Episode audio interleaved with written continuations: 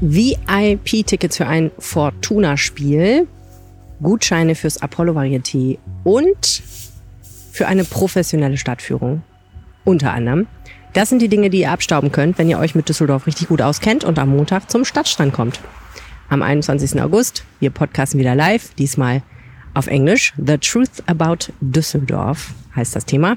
Wir haben uns gedacht, wenn noch viele Leute im Urlaub sind, dann schnappen wir uns einfach die Leute, die hier im Urlaub sind und podcasten mal für die internationalen Gäste Düsseldorfs und natürlich auch für euch, die ihr vielleicht ein bisschen des Englischen mächtig seid und Düsseldorf liebt und kennt. Und wenn ihr mögt, könnt ihr euch jetzt für unser Quiz anmelden, das im Rahmen dieser wunderbaren Podcast-Aufzeichnung stattfindet. Da muss man jetzt nicht so furchtbar viel Englisch können, man muss halt die Fragen verstehen können und vielleicht eine Antwort irgendwie einen Satz mal hinschreiben können. Und ja, schreibt einfach eine Mail an reinpegel.rheinische-post.de. Zwei Leute bilden ein Quiz-Team. Bis zu sechs Teams lasse ich zu. Und dann zeigt, was ihr könnt. Und dann gewinnt ihr tolle Tickets. Und ansonsten kommt einfach vorbei und hört euch das an. Ich freue mich natürlich sehr, wenn ihr dabei seid. Und damit willkommen zurück aus der Sommerpause. Ich habe jetzt heute wieder mal drei aktuelle Themen für euch. Das erste Thema schwelt schon so lange bei uns und ich habe gedacht, jetzt müssen wir es endlich mal machen. Ich bin gerade am Barbarossa-Platz. Vor mir liegt die Lugallee. Der Verkehr zieht sich so hin. Es ist 10 Uhr morgens. Hier probiert Düsseldorf gerade mal was aus. Und probiert aus, was verkehrstechnisch so geht. Tempo 30 und ein fetter Fahrradstreifen.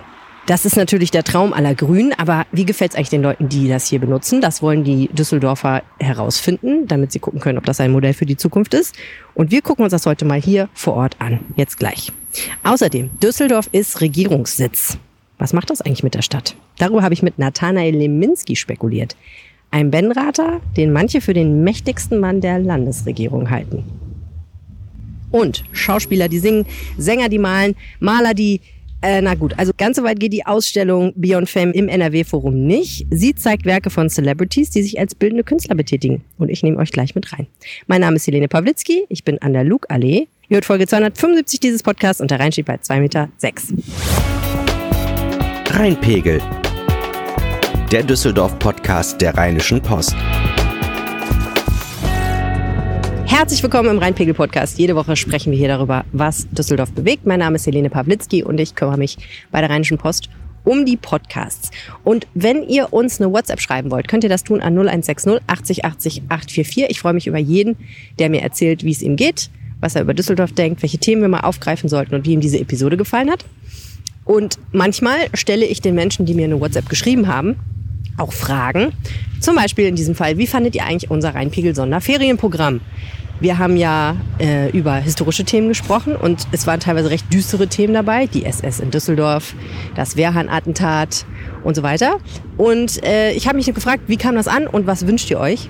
Und äh, viele haben sich zurückgemeldet, fand ich super. Holger hat geschrieben, nach den netten Kirmesfolgen war das jetzt leider nicht so meins. Naja, ja, ähm, verstehe ich auch. Es war wirklich teilweise recht düster.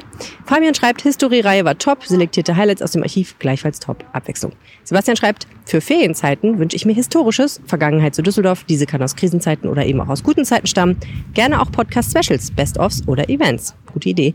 Und Karl schreibt, hallo Helene, willkommen zurück. Für kommende Ferien fände ich längere Interviews ähnlich wie bei der Lage der Nation interessant mit bestimmten Personen aus der Stadt, Messe, Altstadt, Gastronomie, Bürgermeister. Mich würde interessieren, wie die Verkehrsexperimente angenommen werden. Ich bin beispielsweise ganz begeistert von der einspurigen Lugallee in Oberkassel. Und Simsalabim, wir sind an der Lugallee in Oberkassel und Alexander Esch ist hier. Hallo Alex. Hallo. Du bist ja der Top-Experte für äh, alle Dinge verkehrspolitisch, Natur. Und die Lugallee, das ist ein Thema, da habe ich schon ganz lange gedacht, das müssen wir eigentlich mal aufdröseln. Denn ich glaube, viele haben sich gefragt, was geht hier eigentlich ab? Und es ist ja für Düsseldorf auch eine kleine Revolution. Die Lugallee war ja eigentlich vierspurig immer. Mhm. Und in der Mitte verläuft so eine baumbestandene Allee und da fährt dann die Rheinbahn. Und jetzt ist aus jeweils einem Fahrstreifen links und rechts eine Fahrradspur geworden, mehr oder weniger. Mhm. Und die Autos, die hier fahren, dürfen nur noch Tempo 30 fahren. Mhm. Ha, da kann ich mir nur undeutlich vorstellen, was ihr für Leserbriefe gekriegt habt und was im Rathaus so für, für Beschimpfungen eingegangen sind. Ja, es geht, aber es polarisiert natürlich. Und eine Sache stimmt nicht ganz. Sie waren eben nicht immer vierspurig, sondern es äh, ist ja so, dass Ende der 90er Jahre es hier schon mal einen Fahrradweg gab Aha. und es nur zwei Spuren gab und jeweils eine für die Autos in eine Richtung. Und dann ja, OB Erwin damals äh, symbolhaft als erste Amtshandlung quasi hier den Fahrradweg weggepinselt hat. Und deswegen hat das eben auch seitdem eigentlich Symbolcharakter hier, diese Lugallee für insgesamt die Verkehrspolitik in der Stadt. Und äh, wenn man so will, ist man jetzt eigentlich wieder auf den Stand zurück, den es schon in, 90, in, den 90er Jahren mal gab. Aber die Polarisierung ist natürlich nach wie vor da. Also äh, auch innerhalb der Politik, vor allem innerhalb der CDU, äh, gibt es da doch deutlich unterschiedliche Ansichten. Ja, und ich kann mir vorstellen, wir sind mittlerweile auch gesellschaftlich an einem Punkt, wo, wo diese Themen noch viel extremere äh, Wellen auslösen, weil sie eben noch für was anderes stehen und für die Frage, wo stehe ich eigentlich gesellschaftlich. Gab es, abgesehen vom Symbolcharakter der Lugallee, noch inhaltlich sachliche Gründe, warum man sich entschieden hat, ausgerechnet hier einen Verkehrsversuch zu starten? Ja, äh, weil sich eben ähm, dann doch auch viele Rahmenbedingungen verändert haben, die äh, sich deutlich von denen in den 90er Jahren unterscheiden. Zum Beispiel gibt es mittlerweile eine Flughafenbrücke, die es früher nicht gab, was eben dafür sorgt, dass hier weniger Durchgangsverkehr stattfindet. Gleichzeitig gibt es deutlich mehr Radfahrer mittlerweile, ähm, was die Stadt eben auch so an Zählungen ähm, belegt hat. Ähm, also das sind, glaube ich, so zwei so der wesentlichen ähm, harten Fakten, wenn man so will, die dann dazu geführt haben, dass man sagt, man probiert hier mal die Einspurigkeit, weil das eben die Verkehrszählung auch hergibt. Also diese eine Spur reicht. Das ist die These der Stadt für den Autoverkehr. Der kommt hier, es kommt hier nicht zu Staus in, in größerem Ausmaße. Und nein, nein, nein, das können wir nicht machen. Das können wir nicht machen. Zwei Bahnen, eine von links, eine von rechts, da müssen wir, da müssen wir auch anhalten. Oh, und jetzt steht hier einer mitten drauf. Hey, sehen wir schon das erste Chaos. Er kommt nicht rüber. Das Auto kann nicht von der Kreuzung. Die, an den Bahnen hat sich ja nichts verändert. Also die Fahrradfahrer, die einem hier entgegenkommen, die sehen hochzufrieden aus. Wenn man denen ins Gesicht guckt, wie sie hier lang radeln, die fühlen sich wie die Könige, oder? Absolut, ja. Also das äh, ist eine deutliche Verbesserung äh, für den Radverkehr. Und es ist auch vor allem auf der, ja, wie soll man sagen, der äh, nördlichen Seite der Lugallee, also da, wo, dort, wo kein, kaum Geschäfte sind oder weniger Geschäfte und Gastronomie ist, ist es auch eine Erleichterung für die Fußgänger, weil eben die Radfahrer nicht mehr über den Bürgersteig geführt werden. Man sieht hier die Fahrradsymbole, die durchgestrichen sind mit Gelb. Also das äh, stimmt. Da war, war der Fahrradweg direkt hier, auf ne? dem Fuß, auf dem Bürgersteig. Und wenn du aus dem Geschäft gekommen bist oder aus einer Wohnung raus, dann standest du praktisch auf dem Fahrradweg. Ne? Genau. Und auch Fußgänger, die über die Straße wollen oder so, die queren dann halt einfach automatisch diesen schmalen Streifen, der eigentlich für Radfahrer vorgesehen ist. Und es wird insgesamt auch sehr schmal. Ähm, achso, gehen wir da hoch. Achso, nee, Entschuldigung, du wolltest da lang, ne? Komm, ja, dann gehen wir da lang. Ist okay.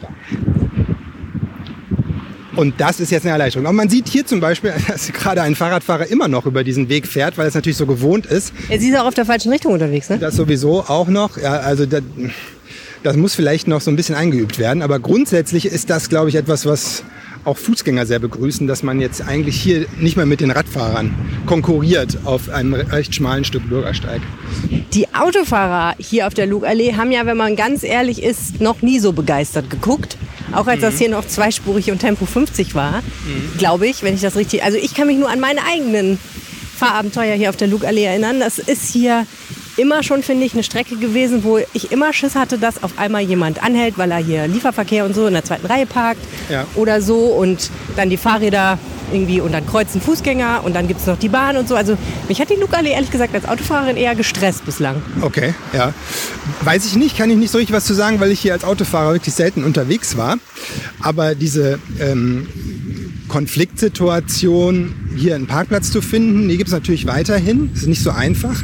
Und wenn man sich jetzt hier mitten auf dem, auf dem Fahrradweg stellt, in die zweite Reihe, ähm, ist, ist das natürlich auch nochmal ein Problem. Aber Nein, vor allen Dingen habe ich gelernt, gibt man, kriegt man Buch, Bußgeld 55 Euro, ne? Ja, und zwar Nein. kein Pardon. Nee. Doch. Aber findest du, findest du doof? Nee, ich, also, nee, finde ich nicht doof, finde ich richtig ja. als Fahrradfahrerin. Ich hasse genau. das. Wenn die, wenn die Fahrradwege zugepackt werden, dann werde ich immer sehr aggressiv und schreie immer im Vorbeifahren, das ist kein Parkplatz! Ja, genau. Wie so ein Waschweib. Ähm, nee. Das ist extrem gefährlich auch als Fahrradfahrer, wenn man ja. dann überholt und dann sich in den fließenden ja, ja. Autoverkehr einführt. Ja, und ehrlich gesagt, alles, was dich zum, als Fahrradfahrer zum Runterbremsen bringt, ist halt einfach, kostet wahnsinnig Kraft. Aber ist ja egal. Ähm, ich finde das schon richtig, aber äh, ich weiß, dass das Menschen wahnsinnig aufregt. Mein Kollege Filnen, unser Kollege Filnen, hat eine, ein Video darüber gemacht und ähm, das knackt auf Instagram gerade unsere Reichweitenrekorde. Ja. Und die Kommentare drehen natürlich alle Leute ab. Ja, ja. Wegen dieses Bußgelds, ne? Weil die, die einen sagen, es ist genau richtig so und die anderen sagen, das geht gar nicht. Ja, äh, mir würde mal der Grund interessieren, warum das eigentlich gar nicht geht. Also warum ist das okay, wenn man hier auf dem Fahrradweg parkt? Naja, äh, in dem Fall war es tatsächlich, glaube ich, so, ähm, der Fall, den er schildert, da hat jemand seine gehbehinderte Mutter abholen wollen und hat, glaube ich, mehr oder weniger kurz gehalten. Okay. Das war halt so ein Fall von, da hätte vielleicht auch äh, der Mensch, der ihm das Ordnungsgeld gibt, ein bisschen kulant sein können, hat sich aber dagegen entschieden. Aber dann nicht, und es ist halt sehr hoch. Es ist schon Grundsatz. viel Geld, ne? 55 Kröten, das ist schon mein lieber Schwan. Hm, das stimmt. Aber okay, die Leute sollen es ja auch lassen. So, ähm, jetzt musst du noch mal erklären, was eigentlich ein Verkehrsversuch genau ist. Ähm, ja, also letztendlich wird hier mal ausprobiert, wie das funktioniert. Auch wie das von allen Seiten angenommen wird. Also es gibt dann Befragungen und man, ähm, Öffentlichkeitsbeteiligung Beteiligung für Anwohner, für die Geschäftsleute hier vor Ort, natürlich auch für die Nutzer quasi, also die Autofahrer, die Fahrradfahrer, die das hier, hier, hier nutzen. Ähm, und macht dann daraus letztendlich, versucht man dann eine Entscheidungsgrundlage ähm, ähm, zusammenzuführen. Im Sinne von, das bleibt so. das ist aber offen. Ja. Also das wird dann am Ende entschieden werden müssen, letztendlich auch politisch. Auf Grundlage dieser Öffentlichkeitsbeteiligung, aber auch Verkehrszählung natürlich. Wie, wie entwickelt sich hier der Verkehr? Aber warte mal, wie schätzt du das ein? Ist das eher so, dass das eigentlich viele für eine gute Idee hielten, aber sich nicht getraut haben, weil sie gedacht haben, dann drehen hier alle ab und wählen uns nicht mehr? Deswegen machen wir jetzt erstmal vorsichtig einen Verkehrsversuch und zeigen, dass es gar nicht so schlimm ist. Oder ist es tatsächlich ein Experiment, ein ergebnisoffenes, wo man auch Ergebnisse erzielen will, aus denen man lernen will für andere Stellen in der Stadt? Ähm, ja, ich glaube, es ist äh, letzteres. Aber ich glaube andererseits auch, dass dieser hohe Symbolcharakter, den diese Lugallee hat, dazu geführt hat, dass man hier jetzt besonders vorsichtig vorgeht Ja. und äh, versucht wirklich alle mitzunehmen sozusagen, wenn man jetzt hier diese Entscheidung trifft. Und dass man das aber eigentlich natürlich nicht an jeder Stelle jetzt machen kann. Ne? Also dann so einen aufwendigen Verkehrsversuch umzusetzen auf jedem Stück, wo man jetzt mal einen Fahrradweg hinmachen will. Ne? Das nicht, aber ähm, hier an der Stelle, glaube ich, die eben von dieser hohen Symbolkraft ist, die auch von einer großen Bedeutung ist für die neue Radleitroute von Ost nach West, die, die ja kommen soll. Wir sprachen darüber. wo die Lugallee genau einen wichtigen Teil erfüllen soll. Ähm, also auch dafür ist es dann jetzt vielleicht einmal berechtigt, auch diesen großen Aufwand zu treiben. Und ja, also natürlich stimmt das erste auch ein bisschen, also dass man schon hier vor dem, vor dem den Gegenwind auch schon erwartet hatte. Ich habe das ja angesprochen, dass auch politisch das umstritten ist in der, in der CDU beispielsweise, die ja mit Kooperationspartner Grün da eben doch auch dafür am Ende gestimmt hat. Aber ähm, klar, um, um das so ein bisschen aufzufangen, war es ähm, wahrscheinlich dann äh, ist die Entscheidung getroffen worden, wir machen das jetzt mal hier möglichst demokratisch und äh, versuchen da schon aber auch ergebnisoffen ranzugehen am Ende. Ne? Aber ich glaube, am Ende kommt es. Wenn jetzt hier nicht ein schlimmer Unfall passiert oder irgendwas Gravierendes, denke ich, wird es kommen. Jetzt haben wir es bis zum Belsenplatz geschafft. Hier ist ja nochmal eine ganz spezielle Situation, weil hier mündet ja die Lugallee in eine mehrfache Kreuzung. Mein Gott, das sind immer Situationen in Düsseldorf, wo ich denke, ich möchte auch nicht hier Verkehrsplaner sein, ne? Weil hier diese, wie viel sind das? Eins, zwei, drei, vier? Na gut, okay, es sind nur vier, aber es wirkt irgendwie viel mehr. Sieht aus wie so ein Spinnennetz. Und die ähm, Straßenbahn muss man ja auch mal noch einrechnen. Das möchte ich nicht planen müssen. Unterm Strich ist das jetzt der Einstieg in eine Düsseldorfer Verkehrspolitik, wo man auch mal ein bisschen was wagt und wo sich mal, sagen wir mal, wirklich was richtig groß verändert? Würde ich eigentlich nicht sagen, sondern ich glaube, dass wir diese Projekte schon an vielen anderen Stellen auch hatten vorher. Ne? Also dass, Fahr dass Fahrspuren weggenommen werden für Fahrradwege, das ist ja eigentlich jetzt wirklich nicht neu, sondern das wird schon seit ein paar Jahren gemacht. Und ähm, dann noch eine Tempo 30 dazu umzusetzen, das gibt's auch an vielen Stellen. Wir denken zum Beispiel an die Bilker Allee, ähm, was eben auch eine Durchgangsachse ist, äh, zweispurig in beide Richtungen. Da gibt's jetzt auch nur noch eine Spur, einen Fahrradweg und Tempo 30. Also das ist nicht neu. Es ist eher, glaube ich, einfach diese Symbolhaftigkeit, die der Luke Allee hier besondere Aufmerksamkeit ähm, verschafft am Ende. So, und zum Schluss muss ich dich aber auch noch mal nach einem anderen Thema fragen, was gestern aufgepoppt ist, am Mittwoch, ganz überraschend, im äh, Ordnungs- und Verkehrsausschuss. Da wurde nämlich gesagt, also das mit der Altstadt und diesen ewigen abendlichen Vollchaos, was da herrscht, das können wir so nicht mehr lassen, das ist nämlich gefährlich. Warum? Ja, 20.29 Uhr. Um 20.30 Uhr sollte die Sitzung beendet werden. Dann kam es plötzlich. Eine, eine, eine Stunde Kurz vor Andruck Debatte äh, ging, ging nochmal los. Ja, also wirklich überraschend für alle Politiker, die da auch versammelt waren. Keiner wusste das. Ähm, ist es jetzt so, dass auch schon jetzt ab Freitagabend umfangreich auf der Heineallee gesperrt wird. Also ähm, es geht dabei vor allem darum, dass sich Taxis und Mietwagen mittlerweile wohl so krass aufstauen, dass äh, Rettungskräfte einfach nicht mehr durchkommen. Also die Polizei. Wenn du Mietwagen sagst, meinst du so Uber und so? Ne? Ja, genau, Mietwagen mit Chauffeur. Ja. Ähm, dass dann äh, beispielsweise die Polizei auf dem Abschnitt zwischen Ratinger Straße und Grabbeplatz, wo ja die Wache ist, gar nicht mehr ausparken kann, weil alles zugestellt ist. Da mussten dann zum Teil irgendwie schon Gehwege genutzt werden oder die äh, Straßen in entgegengesetzter Richtung befahren werden. Und das hat äh, wohl solche Ausmaße angenommen, dass es einfach ja, gefährlich wird. Also das äh, war auch gestern äh, der stellvertretende Leiter der, der Wache da, der, der beschrieben hat, ja, wir kommen dann auch zu spät zu Einsätzen äh, im schlimmsten Fall, die ja auch irgendwo in Oberbilk oder in Oberkassel sein müssen. Dafür ist die Wache ja auch zuständig. Und deshalb ähm, gibt es jetzt verschiedene Sperrungen ab Freitagabend. Die rechte Spur beispielsweise der Heineallee wird dann an der Polizeiwache gesperrt sein. Man wird nicht mehr von der anderen Seite der Heineallee kommend links in den Grabbeplatz einbiegen können. Man wird nicht mehr, wenn man aus dem Kühlbogen kommt, links abbiegen können. Also es ist so verschiedene ähm, Regeln, die jetzt dafür sorgen sollen, dass eben die Kreuzungen dann frei bleiben und äh, ja, die, irgendwie die Rettungskräfte durchkommen. Der klassische Taxistand am Burgplatz wird auch aufgelöst in dieser Zeit. Ähm, ähm, weil eben man auch verhindern will, dass da immer wieder Taxis den Weg dahin suchen und dann also auch zum Grabeplatz hin abbiegen. Also das ähm, ist, schon, ist schon gravierend. Und äh, von der Politik wurde eben dann nicht nur äh, relativ empört reagiert, dass das so kurzfristig angekündigt worden ist, die Politik nicht mit einbezogen worden ist, dass nicht richtig kommuniziert werden kann im Vorfeld, sondern auch ein bisschen die Sinnhaftigkeit angezweifelt, weil wenn da wirklich dieser Zustrom, dieser ungebremste Zustrom von Taxis das Problem ist, ähm, wie hält man den jetzt eigentlich auf, indem man eine rechte Spur sperrt? Ne? Was hilft es dann einem Polizeiauto, das dann da zwar ausparken kann, aber dann direkt an der Kreuzung Grabeplatz ja eigentlich dann doch wieder in diesem Chaos hängt? Also da. Ähm, Mich wundert es ehrlich gesagt, dass man das überhaupt so machen kann. Also dass das nicht auch was ist, was durch irgendwelche, Institu äh, irgendwelche Gremien nochmal anders gehen muss. Also dass man einfach sagt, mach ich jetzt. Ja, ja. Äh, offenbar kann das die Stadt wirklich regulierend eingreifen. Die, äh, der äh, stellvertretende Leiter der Polizeiwache hat dann einfach auf Polizeigesetz auch verwiesen, dass sie einfach für die ähm, Wahrung der öffentlichen Sicherheit quasi zuständig sind. Und äh, das ist offenbar da an der Stelle nicht mehr gegeben. Was natürlich schon eine heftige Aussage ist. Das muss man sich umgekehrt auch mal vorstellen, ne? dass, dass da so ein Stau von Taxis und Mietwagen entsteht, dass da alles zusammenbricht. Ein Wunder ist nicht und natürlich ist da auch eine besondere Sicherheitslage aus verschiedenen Gründen. Einerseits, mhm. weil da die Polizei im Sitz und andererseits, naja, es liegt die Altstadt. Ja, stimmt. Und aber auf der anderen Seite gibt es das natürlich seit Jahren, das Problem. Und es wird seit Jahren darüber diskutiert. Es gab verschiedene Vorschläge ja auch schon, den Taxistand zu verlegen Richtung Corneliusplatz ähm, die Mühlenstraße, die ja wirklich eine Anliegerstraße ist, auch mit Pollern ähm, äh, abzusperren, dass da wirklich nur noch Anlieger durchkommen, was jetzt die Polizei eben regulativ durchsetzen will. Ähm, äh, und da kritisiert die Politik natürlich auch, da ist jetzt seit Jahren nichts passiert und jetzt plötzlich ad hoc über Nacht wird so eine rabiate Sperrmaßnahme durchgeführt, wo man nicht so richtig weiß, wozu führt das eigentlich. Ne? Und sich alle wünschen, dass jetzt das Wochenende nicht im Chaos versinkt da, sondern dass es wirklich was bringt.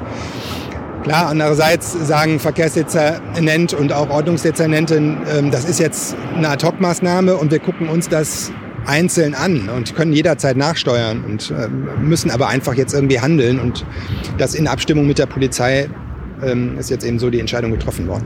Davon wird noch zu reden sein. Herzlichen Dank, Alexander Esch. Danke, danke dir.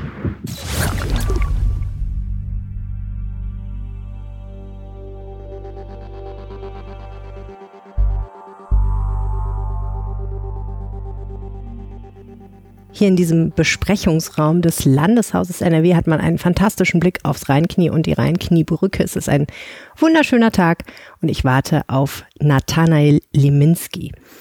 Der ist Chef dieses Hauses, Chef der Staatskanzlei, die hier sitzt und außerdem Minister für Bundes- und Europaangelegenheiten, Internationales und Medien des Landes Nordrhein-Westfalen. Das hier ist sein Haus und zugleich das Haus des Ministerpräsidenten.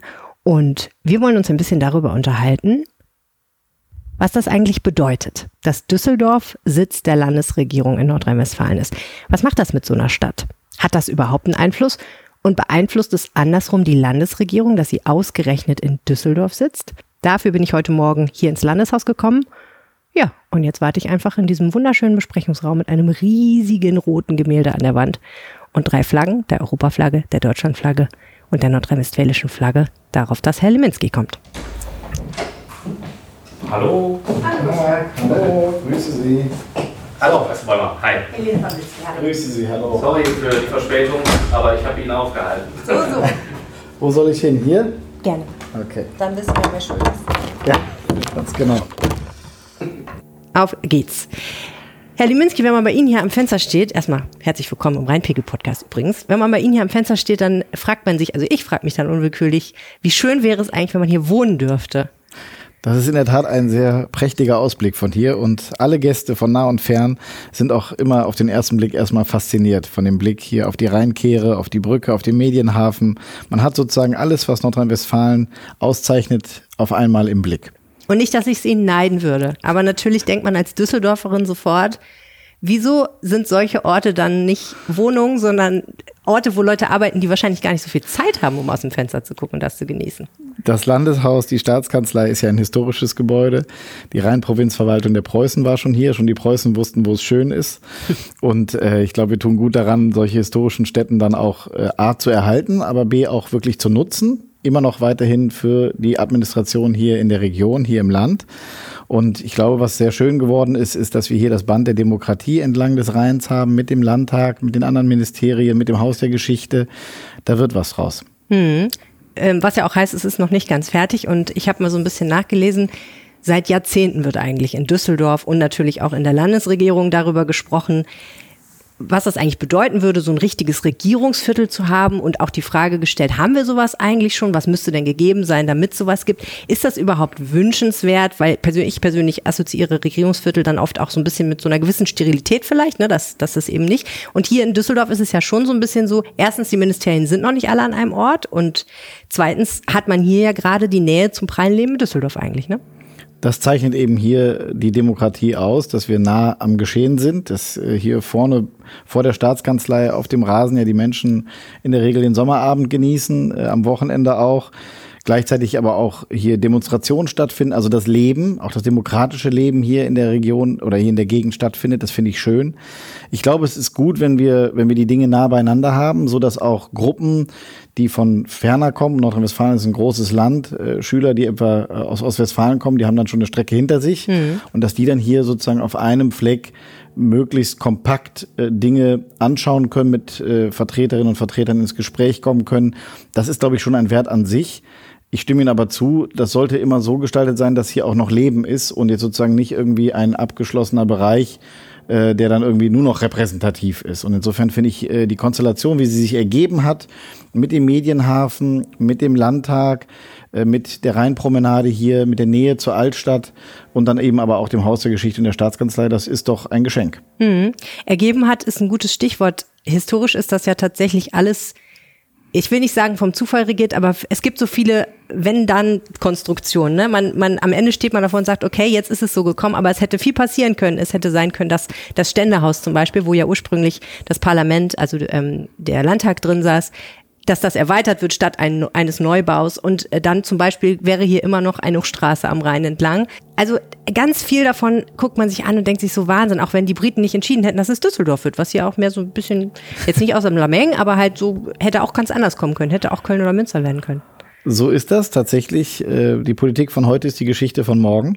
Darüber muss man sich auch immer bewusst sein, wenn man politische Entscheidungen ja, trifft. Sie haben Geschichte studiert. Ich habe Geschichte studiert, auch Politik, auch Recht. Ähm, und ähm, das kam übrigens auch daher, dass mir sozusagen äh, selber im Lesen und Studium dann äh, aufgegangen ist, dass die Politik von heute die Geschichte von morgen ist. Und das ähm, muss man natürlich auch als Gelegenheit dann ergreifen. Am Ende braucht es dann schon auch den Mut zu solchen Entscheidungen. Und Ministerpräsident Armin Laschet hat gemeinsam mit dem für die Liegenschaften zuständigen Finanzminister Lutz Lienkemper in der letzten Legislaturperiode die Gelegenheit ergriffen zu sagen, wir treffen Entscheidungen, die das ermöglichen, der, die Entwicklung dieser Meile der Demokratie. Zum Beispiel? Äh, eben damit, dass die Staatskanzlei hier wieder hingezogen ist in das Landeshaus, dass das Haus der Geschichte in den Bau nebenan gezogen ist. Beides auch Bauten, die sich sehr gut dafür eignen. Trotzdem muss man sich irgendwann dann auch dafür entscheiden. Und solche Entscheidungen sind immer auch mit einem Risiko verbunden, weil natürlich die Öffentlichkeit das auch kritisch begleitet, äh, auch Medien das kritisch begleiten, die Opposition sowieso. Ähm, und insofern gibt es äh, auch durchaus viele im politischen Betrieb, die solche Entscheidungen, die mit äh, Liegenschaften, Umzügen und solchen Dingen zu tun haben, grundsätzlich meiden. Darüber werden aber natürlich auch manchmal Chancen versäumt. Und ich glaube, jetzt ist es gut, dass wir die Situation haben, dass wir das äh, hier so ausgestalten können. Äh, alles auch, wie ich finde, zu vertretbarem Aufwand, äh, so dass äh, auch in Zukunft äh, wir hier ein, ein wirklich landespolitisches Zentrum haben, mit dem Ständehaus sozusagen als äh, gute Stube äh, Düsseldorfs oder des Landes bei größeren Besuchen, äh, auch immer in der Nähe direkt. Und so verbindet sich auch Geschichte, Gegenwart und Zukunft. Mhm. Und äh, das ist hier ein echtes Geschenk, dass das sozusagen auch in dieser schönen Rheinkehre sozusagen möglich ist. Und ich glaube, daran haben nicht nur die Politik und nicht nur die Verwaltung ein Interesse, sondern auch wir Bürgerinnen und Bürger. Man hört es ein bisschen im Hintergrund. Hier im Landeshaus wird auch noch sehr viel gearbeitet. Vor der Tür haben sie auch noch ein bisschen eine Baustelle. Ich habe auch gehört, das ist schon seit einer geraumen Zeit so. Das also ist so. toi, toi, toi, dass es bald ähm, fertig ist für Sie. Aber ähm, nehmen Sie uns doch mal mit in die Zukunft. Wie wird das denn hier mal aussehen? Also nicht nur hier im Landeshaus, sondern generell in diesem Regierungsviertel. Also das Landeshaus wird gerade als Staatskanzlei ertüchtigt. Äh, Das ist insofern herausfordernd, als das Bauen im Bestand und im Betrieb eine echte Herausforderung darstellt. Aber wir haben das hoffentlich dann bald geschafft, dass, äh, ähm, dass wir hier eine Staatskanzlei haben, die einfach auch dazu passt, dass wir das größte Land sind äh, und dass wir Gäste ja von nah und fern hier empfangen. Ähm, So wie Armin Laschet damals gesagt hat, bürgerlich und solide. Also das wird hier kein Neuschwanstein, aber auf der anderen Seite muss es eben auch eine Visitenkarte sein. Hm. Sie haben ja auch das Ständehaus, also. Das ist, ist nicht ganz so bürgerlich Aber mehr. die meisten Arbeitsbesuche empfangen wir dann hier in der Staatskanzlei. Wir können nicht jedes Mal ins Ständehaus. Nee. Da, Aber Sie können. Da würde auch im Übrigen uns das K21 äh, dann irgendwann sagen, jetzt reicht. Wir sollen das eben, wie das so schön heißt, nur für große repräsentative Veranstaltungen nutzen.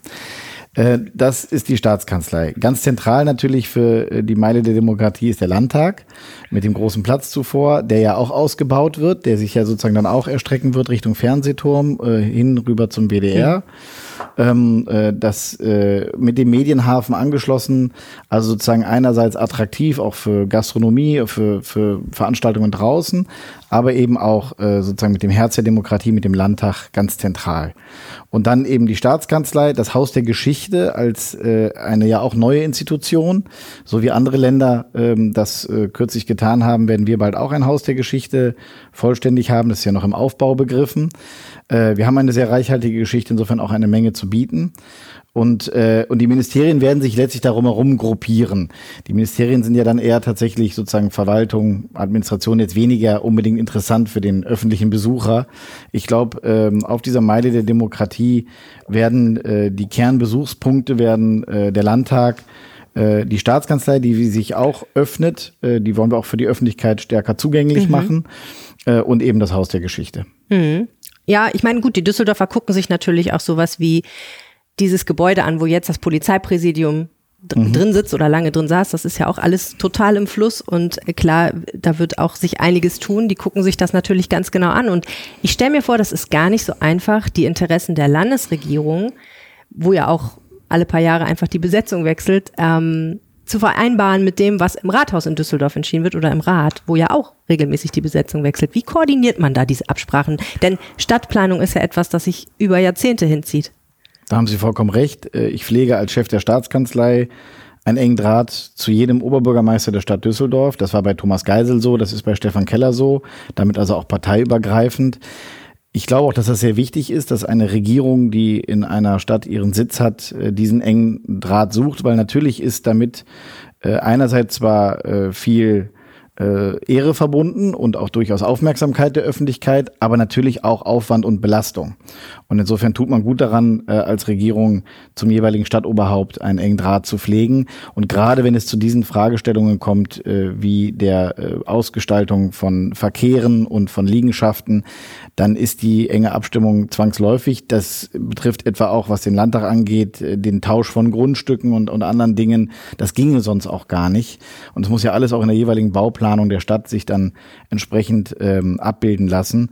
Da muss ich aber sagen, haben wir in den sechs Jahren, in denen ich Chef der Staatskanzlei bin, äh, sowohl mit dem SPD-Oberbürgermeister Thomas Geisel als auch mit dem CDU-Oberbürgermeister Stefan Keller gute Erfahrungen gemacht. Sie betonen das jetzt so, aber in Düsseldorf wird natürlich immer schon spekuliert darauf, dass es helfen könnte, wenn im Rathaus eine ähnliche Farbkonstellation unterwegs ist wie im, in, in der NRW-Regierung. Und tatsächlich ist es ja so, in beiden Fällen ist es im Moment schwarz-grün. Tut, das irgendwas für die Beziehung oder ist das vollkommen egal? Ich glaube wahrscheinlich, dass das im Alltag schon das eine oder andere erleichtert. Kurzer Dienstweg, man hat die Telefonnummer. Das ist so, genau. Äh, Man kennt sich sich, man irgendwo. kennt sich vielleicht Ja. auch schon vorher. Ja. Ähm, aber ich muss sagen, das Wichtigere ist eigentlich, äh, dass der jeweilige Amtsinhaber, die jeweilige Amtsinhaberin einen Blick äh, sozusagen für das große Ganze hat. Und das hatte auch Thomas Geisel. Also wichtig ist an der Stelle, dass man äh, nicht äh, sozusagen, äh, der eine kommt sozusagen mit Miniaturmanagement äh, und die anderen sozusagen haben größere Visionen im Blick. Dann, dann, äh, das kann übrigens auch passieren, wenn sie der gleichen Partei angehören. Und da hatte ich aber eigentlich ähm, äh, bei beiden äh, Gesprächspartner, die sozusagen den Wert erkennen, den eine solche Meile der Demokratie in einem wichtigen Teil von Düsseldorf mit sich bringt, auch für die Stadt. Für die Düsseldorfer gibt es trotzdem gelegentlich das Gefühl, dass sich in Düsseldorf mehr oder schneller bewegen könnte, was Stadtplanung angeht. Da spielt natürlich nicht nur jetzt Verwaltungsgebäude und die großen Linien eine Rolle, sondern auch einfach sowas wie Wohnungsbaupolitik. Und das muss ja auch eigentlich Sie als Dienstherrn interessieren, denn die Menschen, die hier arbeiten, wollen hier eventuell ja auch wohnen, haben aber möglicherweise das ein oder andere Problem, eine Wohnung zu finden, die ihnen gefällt. Das betrifft natürlich dann jetzt die Wohnungsbaupolitik äh, der Stadt Düsseldorf, der Kommune. Da kenne ich mich auch persönlich jetzt ehrlicherweise nicht so gut aus.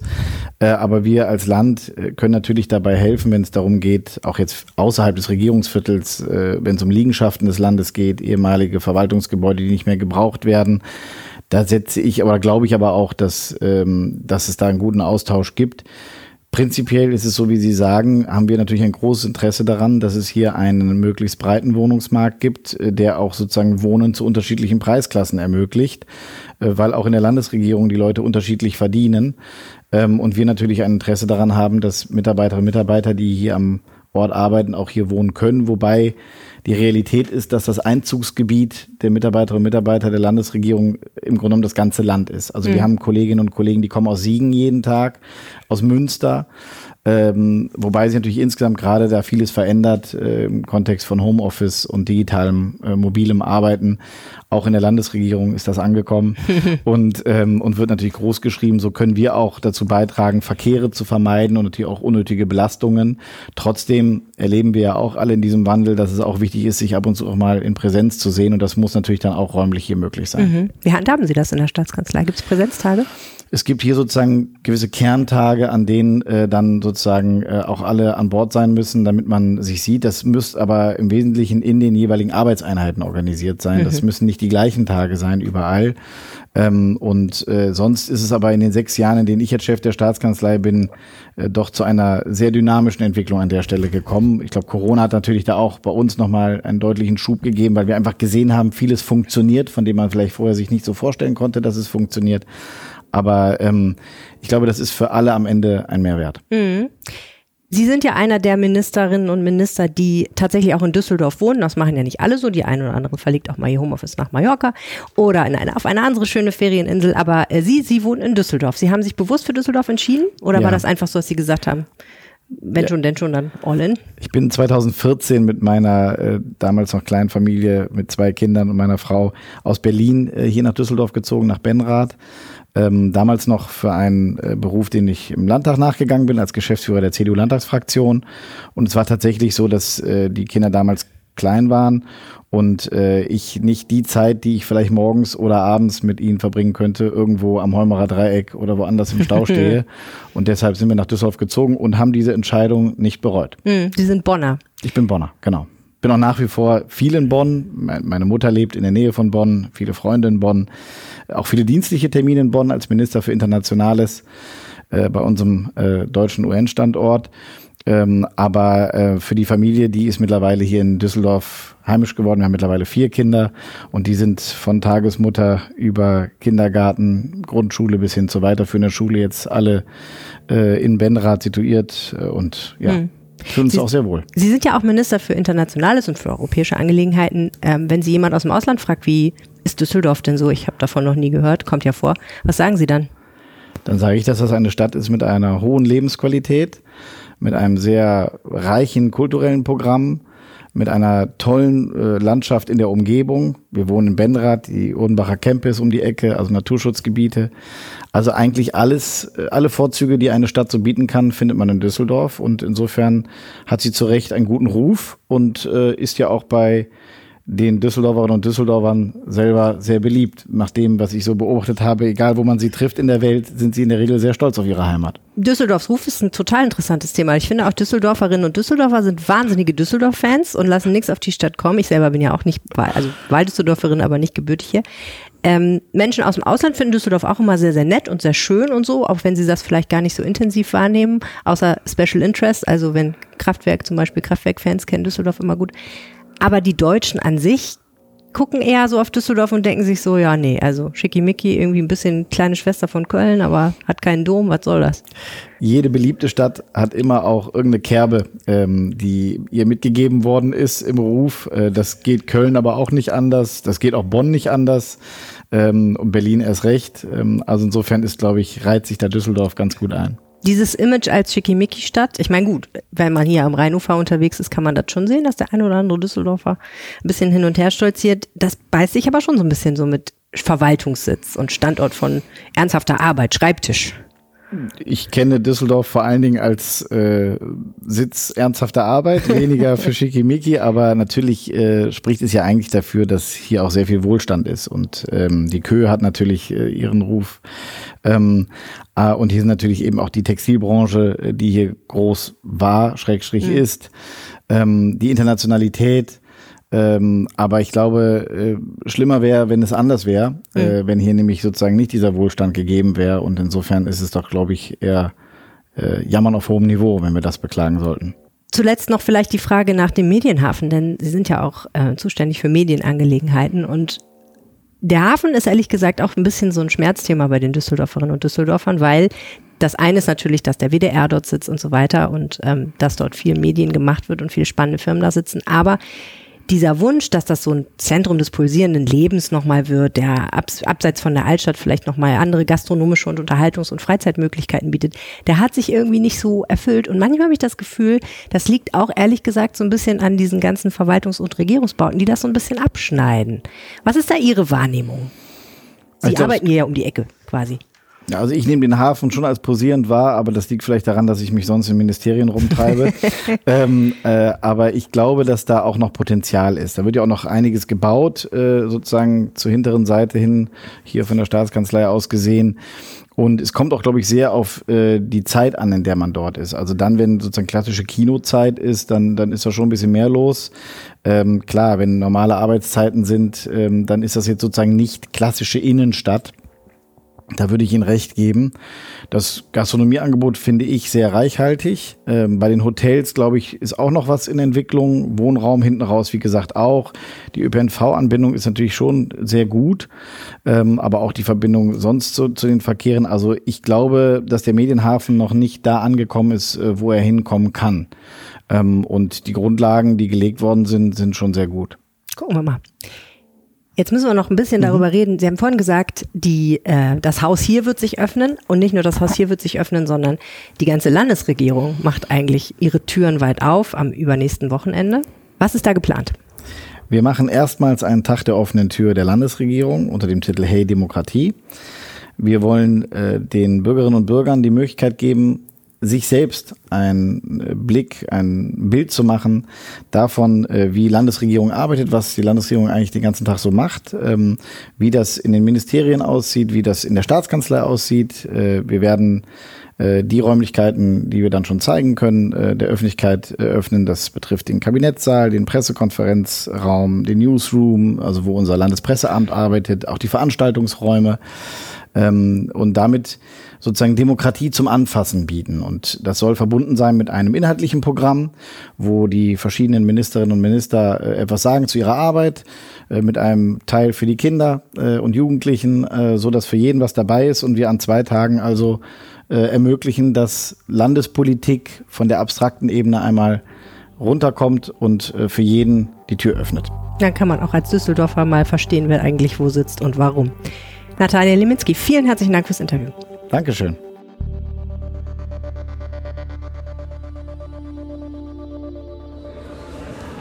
Fame in glitzernden Buchstaben mit einem Spotlight drauf. Das steht hier an der Wand in der Ausstellung und dahinter das Wort Beyond. Und das ist es, was wahrscheinlich wieder ein Rekord im NRW-Forum auslösen wird, ist meine Prognose jedenfalls.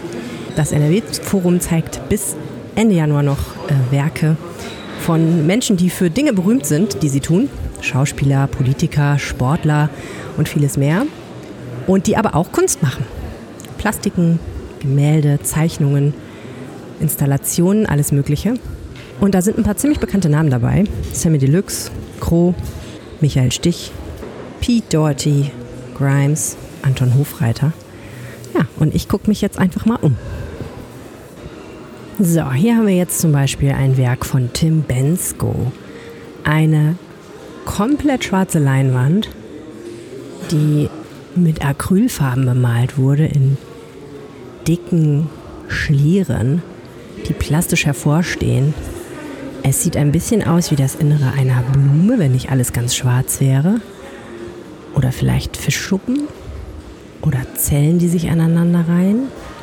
Das Werk heißt Ziehen Episode 1 Individualismus.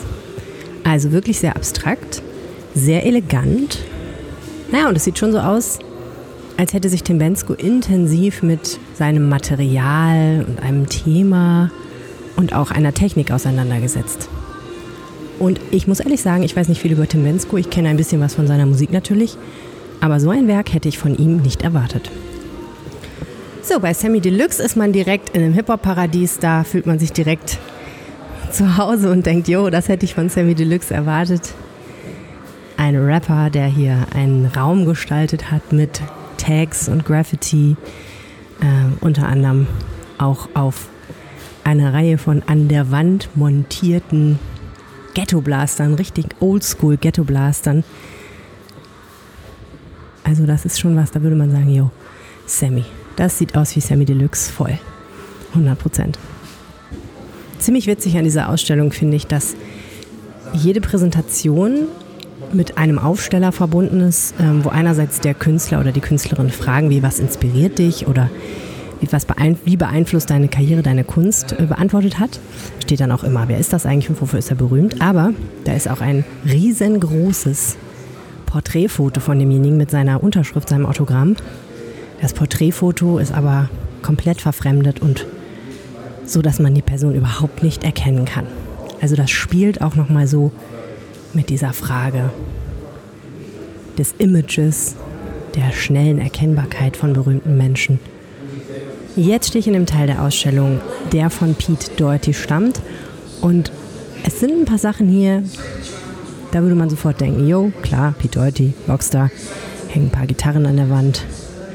Der ein oder andere Union Jack oder zumindest seine Farben sehe ich hier irgendwie aus dem Augenwinkel. Oder habe ich mir das eingebildet? Ach nee, da drüben ist er. und ähm, dann gibt es Sachen, wo man sagen würde, okay, das könnte ich überhaupt nicht zuordnen. Und das finde ich spannend, weil das spielt ja wirklich dann mit dieser Idee, was erwarten wir eigentlich von jemandem? Was ist ein Public Image?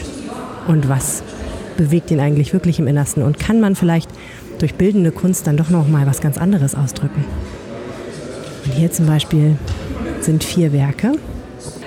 Crosses, Any Excuses to Go to Paris, Sleep und Love, Blut- und Mischtechnik auf Leinwand. Also, ich weiß nicht, wo er das Blut her hat, aber jedenfalls hat er mit Blut auf Leinwand gemalt und geschrieben. Und es entsteht etwas sehr Gedämpftes. Sanft in seinen Farben irgendwie. Schwamm, wild, unklar. Und irgendwie aber auch gewaltsam. Und ich habe Doherty gefragt, wie steht er eigentlich zum Titel dieser Ausstellung, Beyond Fame, und was bedeutet ihm Fame? Und das war seine Antwort. So, in the words of the Smiths, fame, fame, fatal fame, it can play hideous tricks on the brain. And uh, yeah, indeed it does. Yeah, I think fame is like they. Uh, I think there's a quote from Joe Orton that says that the uh, the pram in the hall is the enemy of art, but I think in some ways, fame is the enemy of art. You know, because a lot of what drives you and inspires you, and things you interesting things you find and interesting people you meet, you meet on your journey to fame rather than when you're famous, where you tend to only see the world from a certain elevated point. So, So getting beyond fame would Yeah, it's- kind of be a good it's a- good thing. It's a complete dichotomy, really. Uh, yeah, terrible. But there are worse things in the world, you know. Polluted rivers, war. But still, yeah, fame's pretty poisonous in its own way, I think, particularly for art. Yeah, because you find it hard to differentiate. You know, you, you'll you'll admire an artist, and then do you like his work because you admire him or because you admire the work? It's which is why uh, I'm always interested in people who do things anonymously, or you know, who Like Gideon Schenkt. the mysterious Gideon Schenk, yeah, Who the fuck is he? yeah, Arsène Lupin, yeah. Have you met him? Well, I don't know who he is, so prob- maybe I have. I don't know. Maybe. Next Banksy. Yeah, yeah, yeah. Okay, thank you so much, Pete Doherty. Have a good day and have a nice concert tonight. Dankeschön, thank you. So, jetzt stehe ich hier mit Alain Bieber, dem Kurator der Ausstellung Beyond Fame. Äh, als ich das Konzept für diese Ausstellung das erste Mal gesehen habe, habe ich gedacht, okay, das NRW-Forum will offenbar den nächsten Besucherrekord aufstellen. Auf jeden Fall. Also ich meine, wir wollen natürlich für jede Ausstellung immer Besucherrekorde. Manchmal klappt es mehr, manchmal weniger. Aber wir wollen natürlich immer Besucherinnen haben. Wir freuen uns, wenn äh, Besucherinnen kommen und das gut finden, was wir tun, klar. Ja, aber es gibt natürlich Konzepte, wo man sagen würde, okay, da muss man schon eher einen Zugang zu finden. Und das Konzept hier hat ja damit zu tun, dass man sehr bekannte Namen schon mal versammelt. Das ist natürlich erstmal schon mal, zumindest ist es im Online-Journalismus immer ein Garant für, für viel Interesse. Ähm, trotzdem haben Sie ja den Anspruch, auch eine künstlerische Ausstellung zusammenzustellen. Ich stelle mir das wahnsinnig schwierig vor, bei so unterschiedlichen Persönlichkeiten, unterschiedlichen Künstlern, da irgendwie, ja, wie soll ich sagen, so eine Sprache reinzukriegen oder irgendwie einen Zug durchzukriegen. Wie haben Sie das gemacht, dass Sie das zusammengestellt und kombiniert haben? Also wir haben uns wirklich sehr viel angeschaut, sehr viel Kunst, wirklich sehr viel recherchiert, weil es wirklich sehr viele prominente Menschen gibt, die Kunst machen. Und wir wollten schon so ein großes Spektrum, viele Facetten zeigen. Wir wollten Malerei, wir wollten Fotografie, wir wollten Zeichnung, wir wollten Installation und Videokunst. Und wir wollten jetzt auch nicht nur eine Rockausstellung machen. Äh, Wir wollten auch verschiedene Genres haben. Deswegen sind auch Politikerinnen dabei und Schauspielerinnen dabei. Und wir wollten eigentlich auch unterschiedlichste Generationen vertreten haben. Das war schon wichtig, dass der Ausstellungsparcours auch unterhaltsam ist und Spaß macht. Jeder Prominente hat quasi einen eigenen Raum, ein eigenes Kabinett.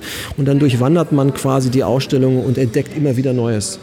Pete Doherty hat gerade gesagt, ähm, Fame ist eigentlich eine Station, die man irgendwann erreicht. Ähm, der Weg dahin ist eigentlich interessant, aber wenn man erstmal da ist, ist es eigentlich nicht mehr so interessant. Die Ausstellung heißt jetzt Beyond Fame, also über den, die Berühmtheit hinaus. Ähm, erklären Sie uns den Titel. Ja, die Idee war eben, dass man viele dieser prominenten Menschen ein, einordnet in so eine bestimmte stereotype Sichtweise. Und wir wollten bei dieser Ausstellung einfach zeigen, diese Menschen haben noch ganz andere Facetten, ganz andere Seiten, die man noch nicht kennt. Und es schwingt auch so ein bisschen mit, dass diese prominenten Menschen auch immer eine Rolle spielen. Als Schauspielerin, Musikerin verkörper ich eine Rolle, aber diese Menschen haben ganz andere Seiten, ungewöhnliche Seiten.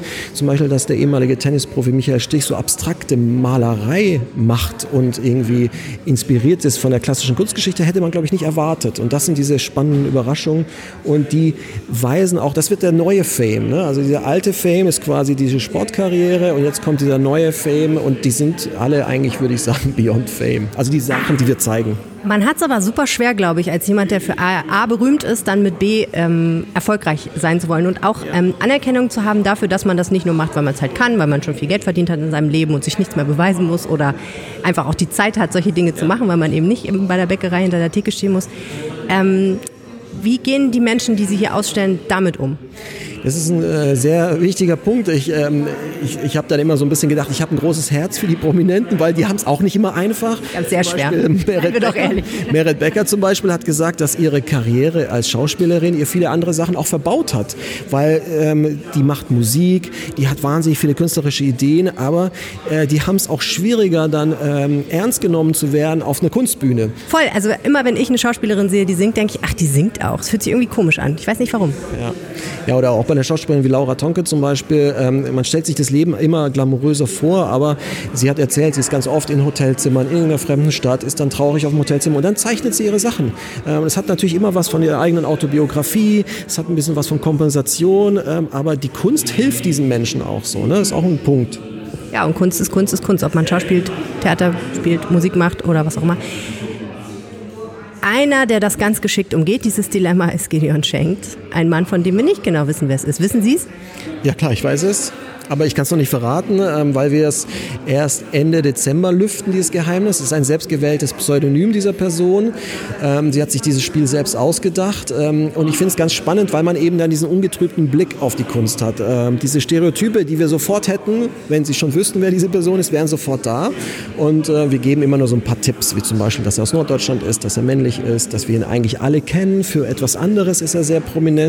Und ähm, ja, hat so äh, Inspiration, Andy Warhol, Walt Disney. Also hat sehr viel Humor, diese Person. Eindeutig Otto Walkes. Ähm, das wäre es einfach gewesen. Aber wenn, er, wenn es Otto Walkes wäre, würden Sie es mir dann jetzt sagen. Nee, wir haben uns Otto Walkes auch angeschaut und viele andere.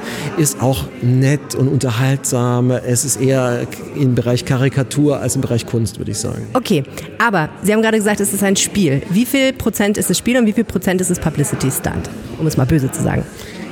Ist nicht je, ja, es ist, ähm, es ist gerne auch ein Publicity-Stunt, aber ähm, wir haben es jetzt auch gar nicht so groß. Also es, es läuft so mit so, ne? Also äh, wir sagen es immer so ein bisschen, aber klar ist es auch ein PR-Stunt, hoffentlich. Also sehen wir dann, ne? Okay, vielen herzlichen Dank, viel Erfolg, Alain Bieber. Vielen Dank und tschüss, ne? Über Anton Hofreiter hat Alain Bieber, der Kurator dieser Ausstellung, vorhin gesagt, naja, da hat man ja so ein Bild vor Augen, seine Frisur, dass sein Baby mit in den Bundestag gebracht hat, dass er ein Grüner ist. Und tatsächlich malt Anton Hofreiter, ich würde sagen, eher so naiv wirkende Blumen vor Berglandschaften. Erinnert mich so ein bisschen an südamerikanische Kunst vielleicht und trägt auch ausländische Namen, allerdings die Namen von Blumen. Aber ist auch was, was man jetzt nicht erwarten würde. Von einem Politiker, dass der Zeit hat, mit Wasserfarben auf Papier zu malen. Ebenfalls hier in der Ausstellung bei diesem Presserundgang für die Rheinische Post ist Regina Goldlücke, unsere langjährige Kultur- und auch andere Sachen Berichterstatterin, die sich extrem gut auskennt, viel besser als ich mit dem Thema Kunst. Ähm, so das Thema äh, berühmte Menschen und dass wahrscheinlich Düsseldorfer und alle Menschen im Umland hierher strömen werden, das müssen wir, glaube ich, nicht mehr be besprechen, dass diese Ausstellung einen wahnsinnigen Öffentlichkeitswert hat. Das ist, glaube ich, unbestritten. Aber was sagst du denn zum künstlerischen Gehalt dieser ganzen Sachen? Ja, ich finde da sehr erstaunliche Arbeiten, die ich entdeckt habe. Ähm, Das Schöne an dieser gesamten Ausstellung ist, dass äh, man den Künstlern eigene Bereiche geschaffen hat. Äh, Zumindest eine große Wand, aber viele haben auch ihre eigenen Kabinette. Und wie immer ist Kunst Geschmackssache. Ähm, Lustig ist natürlich auch Glöckler, also dieser opulente, glitzernde Mensch, der immer sich gerne in den Vordergrund äh, drängt. Der hat hier sehr viel hinterlassen in einem Raum und es ist einfach auch schön, sich das mal anzuschauen. Ähm, Natürlich gibt es auch ernsthaftere ähm, Bestrebungen. Michael Stich ist ja nicht seit gestern erst in der Kunst unterwegs und ähm, ich kann jetzt nicht einschätzen, wie gut er tatsächlich malt, aber er hat eben auch erzählt, dass Kunst ähm, eine Bereicherung seines Lebens sei und dass er sich ohne die Kunst gar nicht mehr sein Leben und seinen Alltag vorstellen könnte. Ne?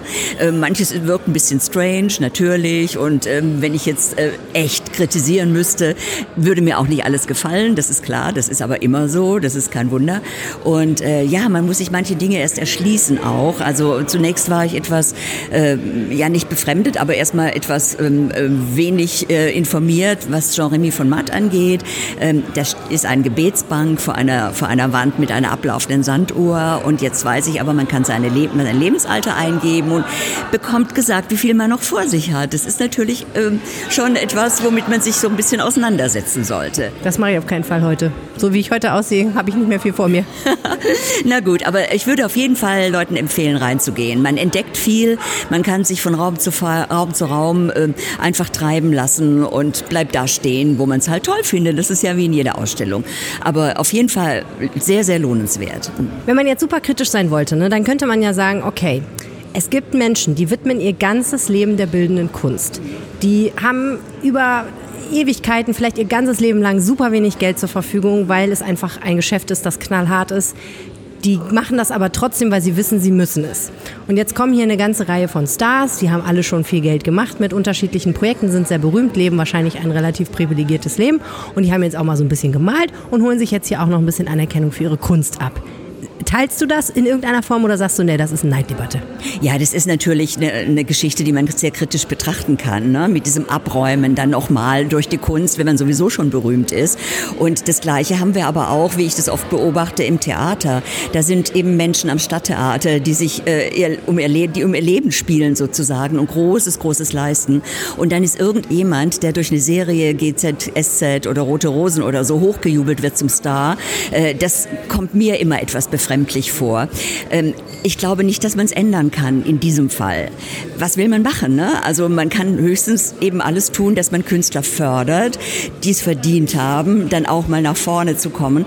Aber man wird nicht verhindern können, dass Menschen wie hier eben auch ihr Forum kriegen. Ne? Das ist ja oft bei Ausstellungen so, dass man auch natürlich ein bisschen reflektiert auf das Publikumsinteresse und das wird man hier mit Sicherheit haben. Ja, und man kann ja die Kunst auch ernst nehmen. Ne? Man kann ja auch wirklich sagen, ich lege hier die gleichen Maßstäbe an, wie ich an eine andere Ausstellung das auch täte. Und dann kann ich sehen, okay, die einen Werke haben eine bestimmte Tiefe und die anderen, naja, vielleicht ähm, nicht so richtig, äh, sind auch interessant und so, aber eher vielleicht dann Unterhaltungskunst. Mhm. Ja, gut, aber es darf auch so sein, ja. Ich meine, genau dieses Museum hat ja bewiesen, der Kunstpalast auch, dass es mit Publikumsausstellungen eben wirklich viel bewirken kann. Und man kann eigentlich nur hoffen, wie mit den Autos damals oder mit der Mode Mode, wo viele auch die Nase gerümpft haben, ernsthafte, vermeintlich ernsthafte Kritiker und gesagt haben, das gehört hier nicht in dieses Museum. Aber man holt damit Menschen und dann kann man eigentlich nur hoffen, dass die bei anderen Gelegenheiten wiederkommen, wenn sie das Museum erstmal entdeckt haben, glaube ich. Aber du empfiehlst die Ausstellung, würdest sagen, ja, kommt, besucht. Würde sagen, geht hin, macht euch eine nette Stunde hier. Ihr werdet sicher bereichert werden, vielleicht ein bisschen schmunzeln, vielleicht nachdenklich werden. Also hingehen. Danke, Regina Goldlücke. Ja, gerne, danke. Und hier haben wir dann noch ein Werk von Merit Becker. Und ich muss sagen, das finde ich jetzt wirklich beeindruckend und verstörend zugleich. Es heißt Braut. Es ist eine Schaufensterpuppe, die trägt einen Schleier, der ausgeht von einem Hut, der praktisch das ganze Gesicht bedecken würde. Durch ein kleines Gitterfenster kann man quasi hinausschauen. Und während dieser Schleier fast nichts verhüllt, dieser weiße Schleier, macht diese, diese Figur trotzdem einen eingesperrten Eindruck. Also eine ganz spannende Textilarbeit, ähm, die irgendwie sehr viel sagt, wie ich finde, mit gar nicht so komplizierten Mitteln. Also wirklich spannend aber natürlich auch Kunst, die man sich jetzt nicht sofort ins Wohnzimmer stellen oder hängen kann. Ne? Und da wird es dann auch wieder spannend. Das ist Kunst, die macht man wirklich, weil man meint, dass man Kunst machen muss und nicht, weil man gerne ein hübsches Bild fürs eigene Wohnzimmer malen will. Also, mein Fazit ist, ich würde sagen, wenn man einfach unterhaltsame Kunst sehen will und wenn man sich für einige der Menschen interessiert, die hier ausstellen, dann sollte man sich diese Ausstellung unbedingt anschauen. Ähm, und ich wahrscheinlich sollte man das auch strategisch gut abpassen, weil ich glaube, sie wird relativ gut besucht sein. Sie ist noch zu sehen bis zum 21. Januar 2024. Ja, ab sofort. Und das war dann auch der Rheinpegel für diese Woche. Vielen herzlichen Dank fürs Zuhören. Und ich freue mich, wenn wir uns sehen am Montag am Stadtstrand. Wenn ihr mir schreibt, eine WhatsApp oder eine E-Mail. Und natürlich auch, wenn ihr nächste Woche wieder zuhört. Mein Name ist Helene Pawlitzki. Habt eine tolle Woche. Tschüss. Mehr im Netz. Alle Nachrichten aus der Landeshauptstadt findet ihr auf rp-online.de slash Düsseldorf.